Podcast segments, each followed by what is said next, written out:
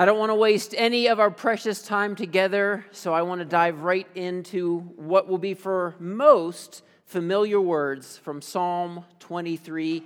I'm going to be reading from what I realized is the new New International Version. So they updated the old New International Version. If you don't know what I'm talking about, don't worry about it. But hopefully, our screen and my words will match because I'm now reading from the new New International Version.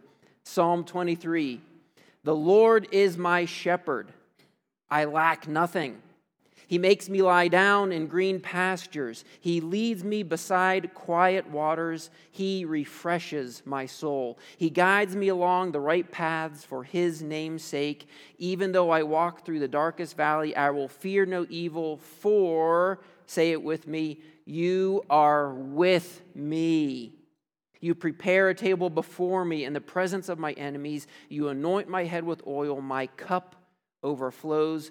Surely goodness and love will follow me all the days of my life, and I will dwell in the house of the Lord forever.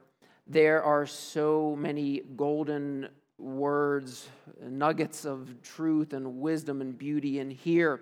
But I bring it out this morning because I want to highlight for our With Us series what has been happening over the past few weeks since Christmas. We decided that after the trees went away and the lights got put down and the gifts got broken and or lost most of them that, that during that busy rush of the Christmas season we can so easily forget the core, the heart, the promise that we live into and that God is now with us.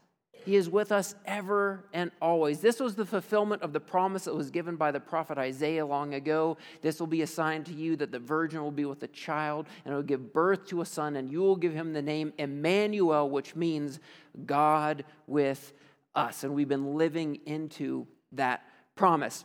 Now, like this psalm says, God is with us in good times and leads us in good places. Uh, in green pastures beside quiet waters. He is refreshing our soul. And then it kind of takes that term, even though I, I, may walk through the valley of the shadow of death, as some of the old uh, translations used to say.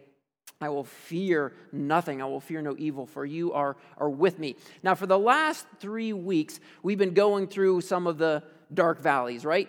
Some of those death places, some of those hard places. And that's good because, you know, that, that's where uh, we find ourselves in life. We, we, we started the journey in the storm. And anybody who's in the midst of a storm of life, immediately you're going to resonate with that narrative, with that story. Yes, thank you for being with me, for having power over the storms of life. And, and, and sort of the, the invitation was then just to call out peace, be still over these storms of life and surrendering all to Jesus when we landed then on the other side of the shore, and that was the whole thing going to the other side.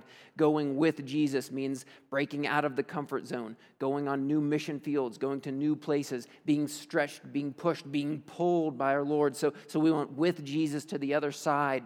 And when we got to the other side, we ran into a demoniac, this man possessed by this, these demons called Legion.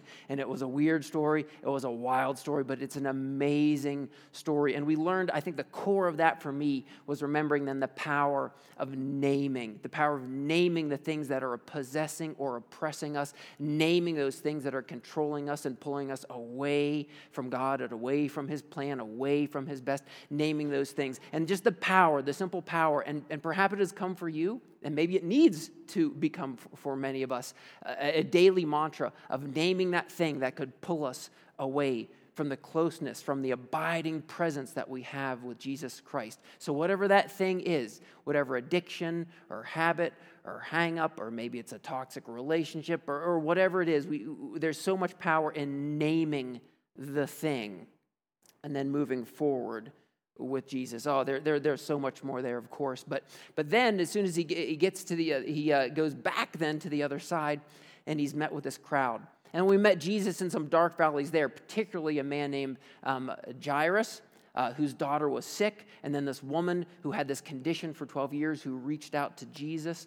Uh, and, and, there's just power. We saw so many great nuggets uh, uh, uh, of just over and over again people going to the feet of Jesus and surrendering their lives, of reaching out in faith and touching him. And for me, the big takeaway was that, that kind of that goofy illustration again that Jesus has this faith dar, you know, not this radar. And I think about that screen in the movies that we've all seen of that that that that kind of that, I don't know, that green line and it's going around and it, you, you hear that beep whenever something is, you know, detected on the screen. And Jesus almost has this faith dar where he's going out and he's going about his ministry. But when he notices people coming to him, reaching out to him, extending faith. It, it captures his attention. It doesn't just capture it, it, it, it holds it and it draws him close and it draws him into them so that he then reaches out and touches and brings healing and wholeness to them. So, so many beautiful things. But again, all of that recap is to say he is with us in these storms, in these places of death amongst the tombs, or whenever we are crying out from our own wound or on behalf of the hurt and the brokenness or the,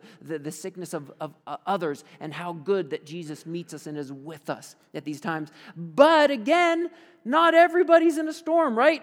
I mean, I mean, I, I mean, anybody doing pretty good lately? I'm doing pretty good. I mean, I, I nobody's going to raise their hand. I, why is there? Why is there embarrassment? Like, oh, I'm afraid. Should I say my life is good? I mean, sometimes, sometimes we almost feel that, though, right? I mean, there can almost be the sense if people are going through hard times, and we know people are going through hard times. It's kind of that embarrassment. Like, actually, work's really good, you know? Like, my marriage is solid. Like, I'm hanging out with my kids and having a good time lately. I mean, life can be good. So, how can God be with us whenever there's green pastures?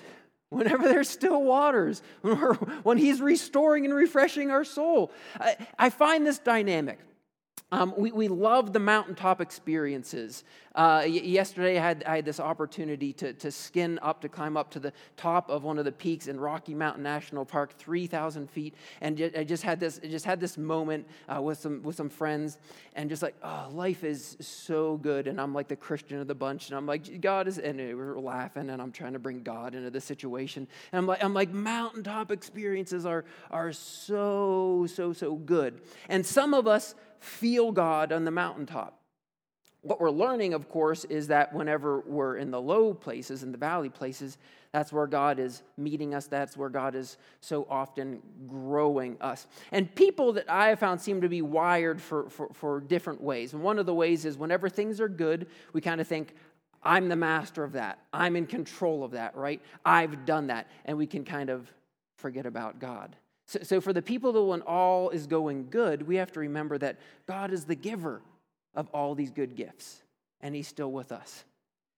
But then others, they wait till they get into the valley, right? And then they call upon God. Oh, God, everything went south. Everything's gone bad. Now will you meet me? Yes, God will meet us here. But will we follow Him?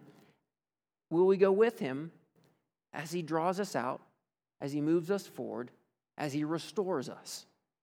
And so we want to talk this morning about a couple ways that God is going to be with us. Now, there's a multitude of ways that we can experience God and God can be with us, but these are three things that are important for every believer, everybody who wants to be with God and God with us, we are going to have to tap into these three things. These are probably, I believe, the three main tools that God is going to have for us to have this with us relationship. So, the last three weeks have been very narrative which I love. I'm going to I'm now just warning you right now. I'm going into teaching mode. Some of you will love it, some of you like the narratives, some of you like the good old teaching. Anyways, I'm giving myself a break from uh, you know, the kind of the narrative because we need to do some teaching. We need to remind ourselves of some of these deeper truths and just settle into this. So, the three ways again that God is going to be with us always by his spirit, by his word, and by his body. And all of us need to take these three tools, these three opportunities that He is giving to us quite seriously if we want to move forward in our faith. So let's dive into the first one here, of course. God is with us by His Spirit. This is the promise that Matthew ends with. The Gospel of Matthew, the writer there, he starts his story of Jesus, his Gospel of Jesus. The promise is being fulfilled. The virgin's with child, giving birth to a son. It is Emmanuel. He is Emmanuel. He is God with us. And then he closes, these are the final words of his gospel. He says this, they'll be familiar words again to many. Then Jesus came to them and said, All authority in heaven and on earth has been given to me. Therefore, go and make disciples of all nations baptizing them in the name of the Father and of the Son and of the Holy Spirit, and teaching them to obey everything I have commanded you. A lot of us know that. Just going to pause for a moment. A lot of us know that as the Great Commission. And what a wonderful calling, what a wonderful purpose. I'll just sort of, I, will forego the whole sermon on this to say, you want a mission, you want a purpose, you want a direction for your life. There you go. There you go. But then this is the final words of the gospel here. This is what he wants. He, is, you know, just pause long enough to say if, if you only ever got Matthew's story, if this is all you ever heard from Jesus, and then you had to kind of go on and move forward now, this is what he wanted to leave you with. Jesus saying, And surely, surely I am with you always to the very end of the age to leave us with that promise that he was coming again. There would be an end to this age, this world as we know it, when the kingdom comes in all of its glory, but he is going to be with us. And the way he's going to be with us is through the promise of his Holy Spirit. The Spirit was promised from long ago. You're going to get a lot of teaching here today, so, you know, take, if you're a note taker, get ready here. So, this is the fulfillment of the promise that came from Joel chapter 2, excuse me, 28 and 29. And afterward, this is after a season where it's going to feel like God, you know, everything was kind of there in a valley, they're in a dark place. And afterward, I will pour out my spirit. I will pour out my spirit on all people. Your sons and daughters will prophesy. Your old men will dream dreams. Your young men will see visions. Even on my servants, both men and women, I will pour out my spirit in those days. One of the things that is amazing about Christmas, and we talk about this so often at Christmas, is here we see the fulfillment of, by some counts, maybe more than 300 prophecies about the Messiah, about the Christ coming together. And, and you, when we recognize that and we go into that, as we often do in the Christmas season, we should have this sense of, wow, that is awesome. We can have faith that this Jesus of Nazareth is the Christ and we should put our faith and our trust in, and follow him. And now, here's the thing if we read through the Old Testament, you know, the, starting in Genesis and all the way through the prophets, and that's a tough go. That's a hard go, admittedly. And we're going to be like, okay, we're going to start taking notes. We're going to get all these great, you know, kind of, again, predictions, prophecies, words about this coming Messiah. And we get, again, by some counts, maybe 300. Here's the thing if you did that same thing, and others have done this, not me reading notes and commentaries on by others here.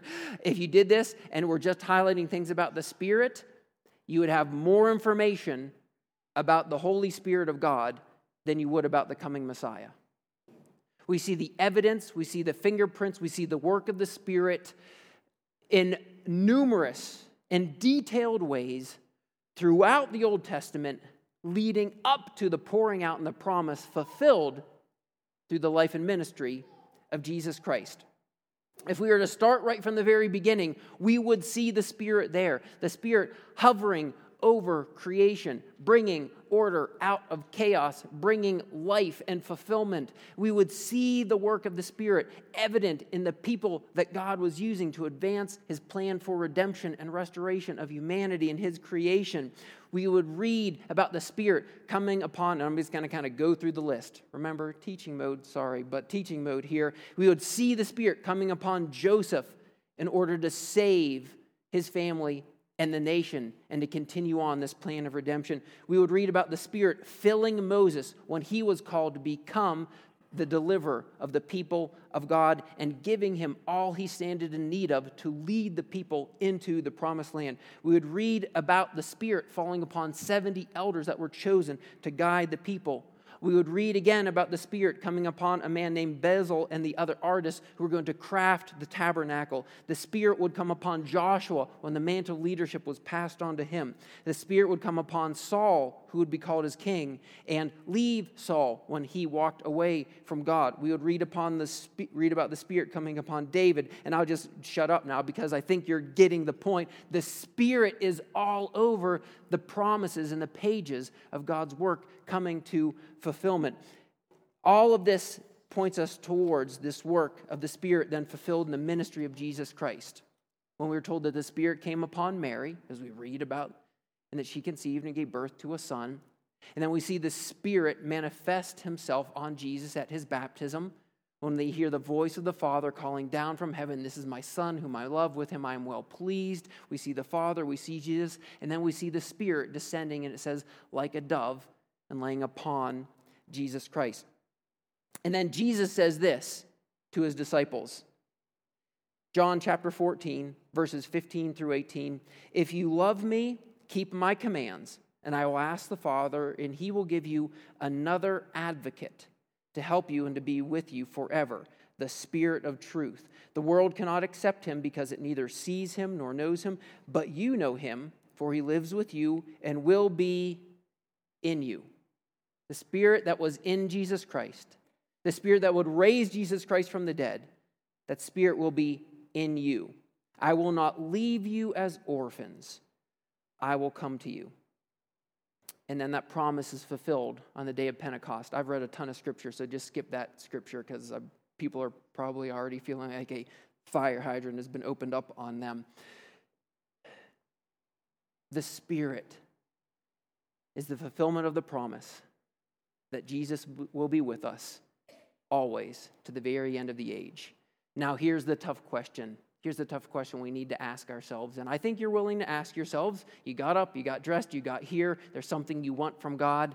Ask yourselves this morning Am I experiencing the fullness of the Holy Spirit in and at work in my life? Would anybody here say you have enough of the Spirit? That's a, that's a tough question when the preacher throws that one out there. Do you have enough of the Spirit or would you like more? Would you like more of a sense of his presence in you? Would you like more of a sense of him leading and guiding and directing you? Here's what I wrote, sort of my, my, my, my writing to preach became a bit of a journal this past week, which is a good moment sometimes. So, again, I'm in teaching mode. I'm going to read you some of what I wrote down. I'm going to raise this up because my eyes are getting, how, how this thing goes really high. Anyways, okay, I don't need it that high. Um, so, so, so I'm going to read some things here and see if this resonates with you, okay? Preacher went into sort of like, you know, counseling mode for myself as I thought about this. I want to be filled with the Holy Spirit, but there's a part of me that is afraid to let go of control of my life or the perceived control I have over my life. I want to be set apart and I want to be different, but I don't want to be so different that I feel like I'm all alone or that I'm not a part of the gang. I want to be one of those Christians who comes into the room and you can tell there's something is that there's something different about them. The atmosphere in the room changes. But then I want to be able to leave and go my own way and not be bothered.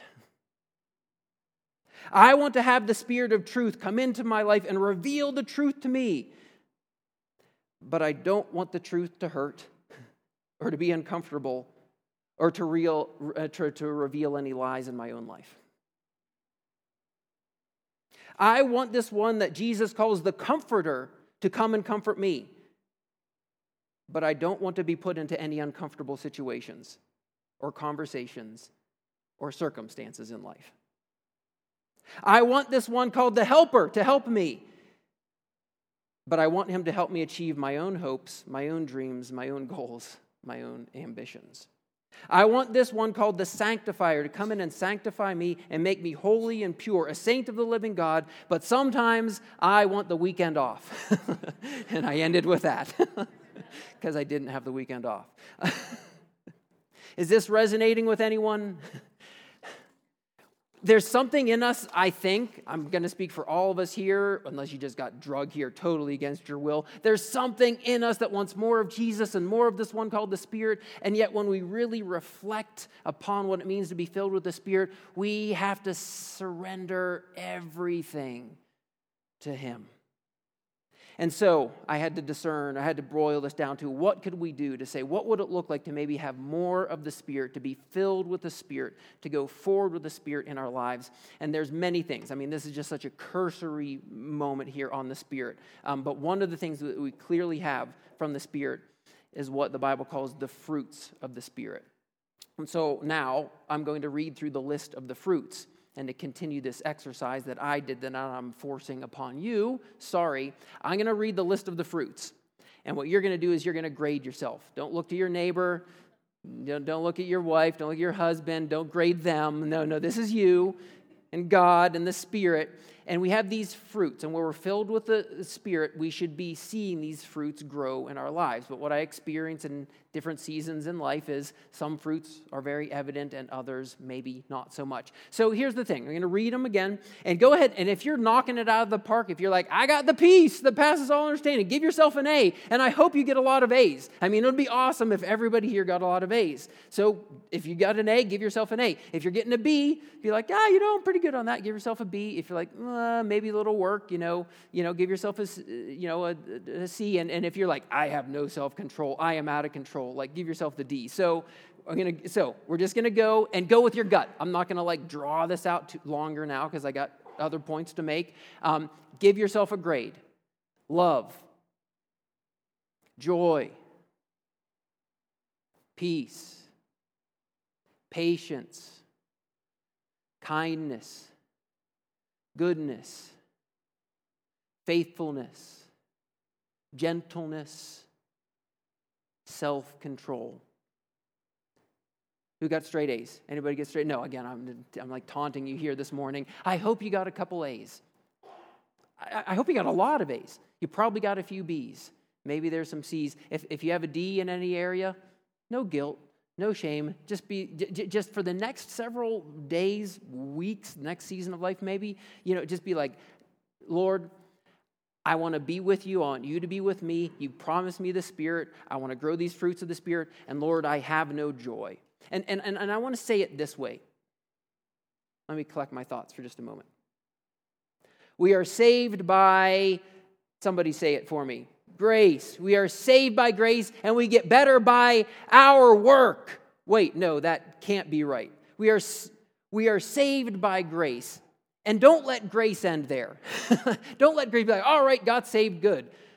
Let the grace of God and the work of the Spirit grow the fruits, the fruits in you. Don't, don't be like, I need, here's what's not going to work.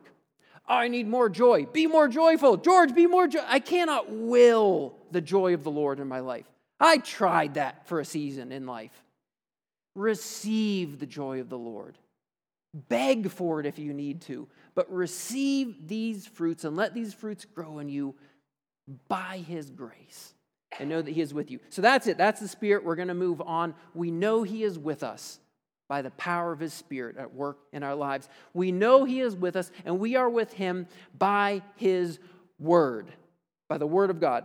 So here's, here's the passage for that one. Uh, 1 Timothy uh, chapter 3. This is Paul writing to his protege, Timothy, passing the mantle of leadership on to him.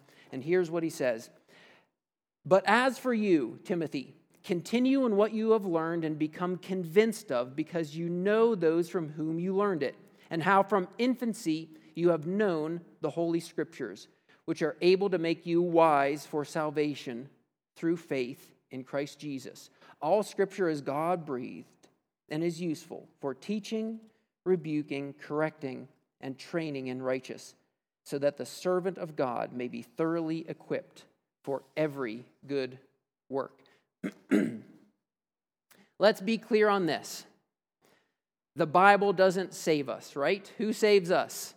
Jesus Christ, by his grace.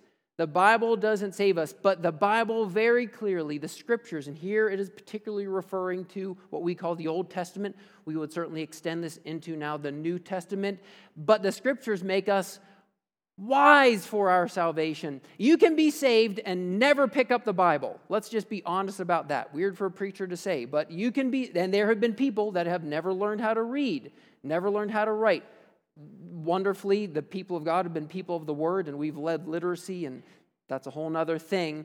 But you can hear the gospel, which how it was first communicated. You can receive the Holy Spirit. You can surrender your life. You can do, you have salvation. It is the gift of God. If you want to be wise for your salvation, if you want to empower, equip, enable, move forward in your salvation, we have this gift of the Word of God. And it would be a shame to let it collect dust and to not dig deeply into it. Let's pull up that quote from the, from the uh, book Move that I sent you guys. Excuse me. Do we have that one up there? Yes? No? Has scriptures appeared on the, the screens at all, by the way? Yes? So, okay, all right, because we've been having, okay. So, I'm going to read you this, and it's not going to be there. So, here we go. Nothing has a greater impact on spiritual growth than reflection on Scripture. If churches could do only one thing to help people at all levels of spiritual maturity grow in their relationship with Christ, their choice is clear. They would inspire, encourage, and equip their people to read the Bible, specifically to reflect on Scripture for meaning in their lives. So that's it. That's it. Nothing has greater impact on spiritual growth than reflection on Scripture. So, studies have done of churches and of Christians, what moves a person monumentally forward in their faith and in their growth is whenever they simply begin the practice of being in the scripture. You don't have to read for hours every day. You don't have to buy commentaries. You can pick up our today devotional. You can buy a Bible with devotional or reading plan built in. And if you just give yourselves a few moments every day at best, or you know maybe a Monday through Friday, and work it in with your work schedule, and to get into the habit of feeding yourself God's word. It says that all scripture is God breathed. This is so important that Paul invented a word here theopneustos. God breathed. He invented a new word, never appeared before, it only appears a few times after, afterwards, and always in context of referring to the scriptures. All scripture is breathed out, the breath of life coming from our Lord into these very, he can breathe life. He can breathe spiritual life through these words into the souls of men and women. And so we go to the scripture as the God breathed as, the God breathed word that he has given to us. And he says that all scripture is useful. And what is the use of scripture? The use of scripture is to make us wise for salvation. It's not to be read as a trivia book. It's not to be read for, you know, interesting, you know, conversation points at your next dinner party, although all of that can happen. It is be used to make us wise for our salvation. If you go into God's word with the intention of saying, I want to understand how my salvation works and how my salvation is being worked out, it will become more and more clear to you in God's word. I'm going to plow through some stuff here. First, it's useful for teaching. It's going to teach you poetry. It's going to teach you history. It's going to teach you some uh, about battles that were fought. It's going to teach you about the lives of men and women uh, who, who lived gloriously for God and, and died crazy deaths. I mean, it's going to teach you so much cool stuff. We need to be open to the teaching. So we first open God's word, say, Teach me something new, Lord teach me. And be honest with the Bible about where you're at and what section you're reading. If it's history, it's history. History. If it's poetry, it's poetry. If it's one of the prophets, it's prophecy. It's one of the letters to the churches, it's a letter to a church and it's instruction for the church. So allow yourself to be taught by the scriptures. As the scriptures teach us, it says, then we're going to get some rebuke. That's a fun word. Everybody loves that word there, right? Rebuke. Oh, I mean, th- there's a sense of then, then, okay, what is amiss? As I'm learning new information, is there anything amiss? Is there anything off in my life? It will reveal, like a mirror would re- reveal flaws in our faces or in our dress. It's going to reveal or rebuke, so to say, whoa, whoa, something is off. Wonderfully, the scriptures don't leave us there. After it teaches us, and sometimes then it will rebuke us, it will then always offer the correction. And if there is a flaw, if there's an error, if there's something wrong, it will show us the correction. It will teach, it will rebuke, it will correct, and then it will train us in all righteousness. Then we can get a step ahead to live holy and committed and righteous lives. Why? So the person of God will be, and you have to love this, thoroughly equipped, thoroughly equipped, all that we stand in need of for every good work. I heard an illustration. I got time for time for one here. I heard, I heard an illustration um, that that if somebody w- said they wanted to learn martial arts, how ridiculous, how ridiculous it would be if you signed up for martial arts and you went to the dojo, and the sensei had everybody go in, and sit down. And for an hour, the sensei just went crazy, doing kicks, doing, I was going to do, I'm not going to, you know, just doing stuff, you know, going nuts there, do, doing everything. And, you know, and at the end of an hour, bowed and said, thank you very much, and walked away, and everybody walked away. And then they just did that for week after week. Would you be learning martial arts? You would not, you, you would be watching martial arts. You'd be being entertained by my, you would not be learning martial arts. And then the person said, How often do we approach church and faith and worship this way? You know, we come in, and now I guess I'll have to play the part of the sensei. You know, I, I come in here and I wow you with Bible knowledge, you know, and I do my kicks and my punches and my roll, you know, ooh. And then if we walk, if, if, if we walk away and we do nothing, we have not become thoroughly equipped, all of us, for the good works that God calls us to do. So, so, so we come in here we come to God's word not to be amused or entertained or just to pass another hour, and so that we can go and we can do it. We become the practitioners of it so that we can be equipped for the good work. Okay, and then how do we do that? We do that because the third movement that we are the body, the body of Christ. The Bible, well, let's say this Jesus called his 12. The 12 go out and they begin to carry on the ministry and the mission of Jesus Christ. Paul goes out and he plants churches. The churches grow and more and more people come in. And the body, the body of Christ be, began to grow. To such a degree that, and think about this, to such a degree that Paul goes and he plants a church in Rome. And then he goes off on some other missionaries and, and he ends up in a prison in Philippi. And then he wants to reach out to these people, and, and you could pick many of the letters of the New Testament. He, he wants to reach out again to the people in Rome that he shared the gospel with and that came to know and love the Lord Jesus Christ. And he thinks he, he is about to die, actually. And so, so he writes one of his most magnificent letters. Romans. I mean, it's huge. I mean, if you've read Romans, I, I hope you have, because I hope you're in the Word, because that's one of the ways we are with God. It's a huge letter. He writes this letter, one copy, he sends it off to Rome. And everybody hears it. he sends this letter. The church was so connected that he knew he could take one copy, he could send it on his way, say goodbye to it forever. And that letter, which takes hours to read through, would be passed along and shared and read aloud to every believer in Rome. Imagine if somebody got, had this incredible experience or whatever, you know, from another seas, and they said, I want to send this to the church in Denver. Where would that even go?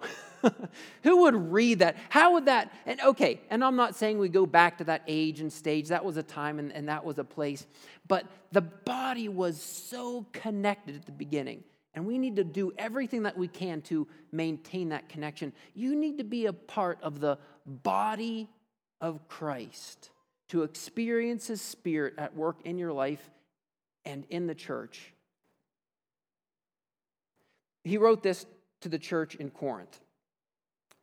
1 Corinthians chapter 12, going to start uh, in verse 12. Just as a body, though one, has many parts, but all its many parts form one body, so it is with Christ. For we were all baptized by one Spirit, so as to form one body, whether Jews or Gentiles, slave or free, and we are all given the one Spirit to drink. Even so, the body is not made up of one part, but of many. If one part suffers, every part suffers with it. If one part is honored, every part rejoices with it. Now you are the body of Christ, and each one of you is a part of it. I have to drive this home. And so, the band, you guys can get ready to come on up, and we're going to spend some time worshiping and experiencing God with us as we collectively are the body worshiping God. Here's, the, here's one of the deepest joys of my life. Here's one of the greatest joys of my life. I go out from here and I get to interact with you every day of the week. I get to have meetings with you. I get to have Bible studies with many of you. I get to visit and have coffee with many of you. I get to have conversations with many of you. I have a with you relationship as the pastor of the church. And it is such a joy. It is such a blessing. It is truly such a privilege. And daily, daily, I get the opportunity to feel the body, the power of the body, the energy of the body, the excitement of the body. I get to experience myself being a part of something so much bigger than me. And it is a, it is a true, true joy in my life. Don't deny yourself that joy. Don't rob yourself of that privilege. Don't rob yourself of one of these key things that God has given to us for us to be with Him. He's given us His Spirit so that personally we know the abiding presence of the Lord Jesus Christ in our lives through His Spirit and growing His fruits. Don't deny yourself the best tool that we have to experience Him with us, and that is His Word. Just, just get into it a little bit regularly. Just get into it a little bit regularly, and you will feel Him with you in powerful ways. And don't deny yourself the gift of one another, because something special happens when we are with one another as the body. It is undeniable, and it can change everything. I've said this before, but I only got a few tricks up my sleeve, so I got to say it again. But in the mornings, I'm often for a walk uh, with my dogs, and, um, and, I, and I give that as a bit of a time that I go through a series of prayers. Actually, in the book of Acts, when it says that the Spirit came upon them, they're devoted to one another, says they're devoted to the prayers. The Jewish people had a series of prayers that they would go through. And that's good practice for us the, who have received the fulfillment of the promise to have a series of prayers. And I'm always praying the Lord's Prayer obvious, a given, a go to. Lately, I've been exploring some other prayers because Jesus didn't just have one prayer. He had, a, in fact, his longest prayer is John 17. And I've been trying to set that to memory and set that to heart and go through John 17. Matthew 22 is when Jesus prays right before he's betrayed, and it's a beautiful prayer. So we go through these prayers. But one of the things that I do, and it sounds so silly whenever I say this, but um, at least to me it sounds silly, is I kind of go through some affirmations. My first affirmation, my first affirmation that I say to my dogs in the morning, my dog's going to be Christian whether they like it or not before because I kind of kind of like walking and I say I say you are a part of the body of Christ. My first affirmation every day, George, you are a part of the body of Christ. And then I remind myself Christ loves you, Christ died for you, Christ rose for you, Christ is coming again for you. Great points of affirmation there that we all need to remember. I'm a part of the body of Christ. Christ loves me, died for me, rose for me, he's come again for me. And then number three, I say, without you, George, Christ's body is broken. That's what this passage is telling us. This passage is telling us that, you know, the eye can't say to the ear, we don't need you. The ear can't say to the eye, no part of the body can say to the other part of the body, we don't need you. If you aren't there, the body is broken. To let that soak into me every day that I have a part in the body of Christ, and He is going to use me to fulfill my part as one of the most beautiful and meaningful affirmations that I can give myself, and I want to give it to you. You are a part of the body of Christ. Christ loves you. Christ died for you. Christ rose for you. Christ is coming again from you. And my friends, my brothers and sisters, without you, Christ's body is broken. Please be a part. Give us the gift of you in this. And so there we are. Our time is up. I told you it was a lot of teaching. As we prepare to worship and then leave this place, please don't let this go nowhere. God has given us everything that we stand in need of for Him to be with us. God came to us. God promised his son to us. The son came to us. The son lived for us. The son died for us. God has done everything in his power, everything that is required. We have all that we stand in need of to be with God. Amen? And now we can reciprocate and say, God, I will be with you. I want to be with you through more of your spirit, having control over my life. Grow your fruits now of love, joy, peace, patience, kindness, goodness, faithfulness, gentleness, self control. God, you've given us your word, and now I want to be with your words so that you can make me wise in my salvation, equipping me for the work you've called me to do. And I will be a part of your body. You have a purpose, a plan, a place for me in your body, and I want to fulfill it. Let's step into these three beautiful gifts that He has given us to be with Him. Let's pray, and then let's worship, all right? Heavenly Father, I thank you so much that you are with us and we may be with you always and ever to the very end of the age. And I already preached it, so I don't need to drag it on anymore. But I pray for the man, for the woman, for somebody here today that this could be the day of an eternity, a life, forever changed, because we receive the gift of life by salvation through you, Jesus Christ. And with that salvation, we know is the filling of the Holy Spirit. The Spirit that raised you from the dead is the Spirit that raises, raises us to life and gives us the mouths to confess and the hearts to believe that you are Lord. And so we welcome your Spirit. We invite your Spirit. Spirit, fill this place and fill our lives. Be with us, Holy Spirit, and grow your fruits in our lives. Lord, we take this gift that you've given us of your holy scripture, this word, and we just want to store it up in our lives because we want to be wise. We want to understand this salvation that comes as a gift. And now we want to be equipped for the good works that you call us to do. And we don't turn away from this gift of the body, but let us be the very body of Christ, each and every one of us a member of it, of it. Each and every one of us in this room, a member of your body fulfilling the plan that you've prepared in advance for us to live into. We pray this in your name, Lord Jesus. Amen.